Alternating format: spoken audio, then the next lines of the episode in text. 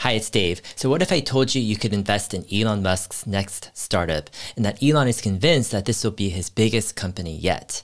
See, the reality is most people are barred from investing in the private equity markets where startups are usually funded. So it would be an amazing opportunity to invest directly into an Elon Musk startup. Also, it's really tough to get into the funding of certain hot startups because there's such limited space. It actually reminds me of what a special opportunity Tesla was to invest in 10 years ago. The market cap was $3.5 billion compared to 850 billion today. Tesla was essentially a startup, and for various reasons, it became a public company much earlier than most companies. In today's environment, only a certain handful of VCs would have access to a company like Tesla, and they would wait probably until Tesla hit a few hundred billion dollars in market cap to go public. Anyway, so we have Elon Musk's new startup. It's an AI humanoid robot company. And rather than start it as a separate company, Elon is choosing to start this new company inside Tesla. My wife yesterday commented and she was saying, Wow, what an amazing opportunity. We get to invest in Elon's next startup. If this was a separate private company, people would be lining up in droves for this.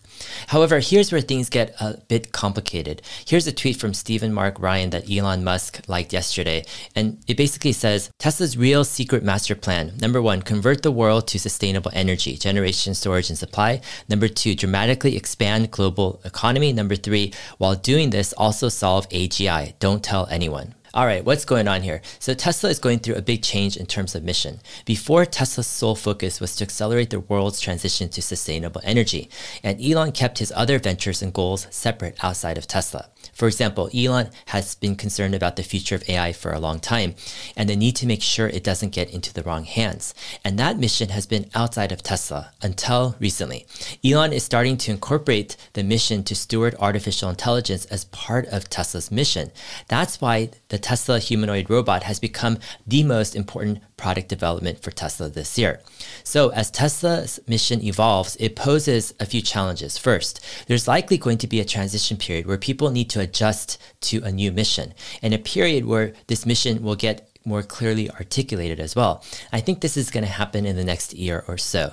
Second, existing investors in Tesla will need to adjust their expectations to this new mission. What this means is that this new mission is more ambitious and carries actually certain bigger risks, meaning Tesla and Elon are shooting for something much bigger than sustainable energy, which is, by the way, a huge market in and of itself. So there can be investors who argue why not keep Tesla as is and have Elon create his own startup making AI robots. They'll say, I just want to invest in the original Tesla mission and company.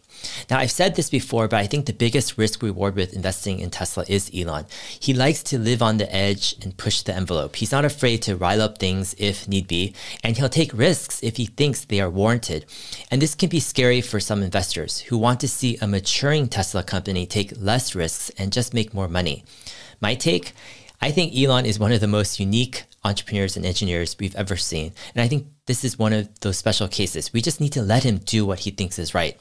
For those who hate the new direction of Tesla, it's probably best to rather invest in a different type of company, one that is led by more of a typical CEO, like an Apple, Google, Microsoft, or Amazon. It's just that as long as we have Elon Musk as CEO, Tesla won't be a typical mega cap tech company. Elon's got way too much startup spunk for that. Anyways, I hope this has been helpful. If it has, go ahead, like and subscribe. All my videos can be found as an audio podcast as well. Just search for Dave Lee on investing in your favorite podcast player. I'm on Twitter at HeyDave7. All right, we'll see you guys in my next video. Thanks.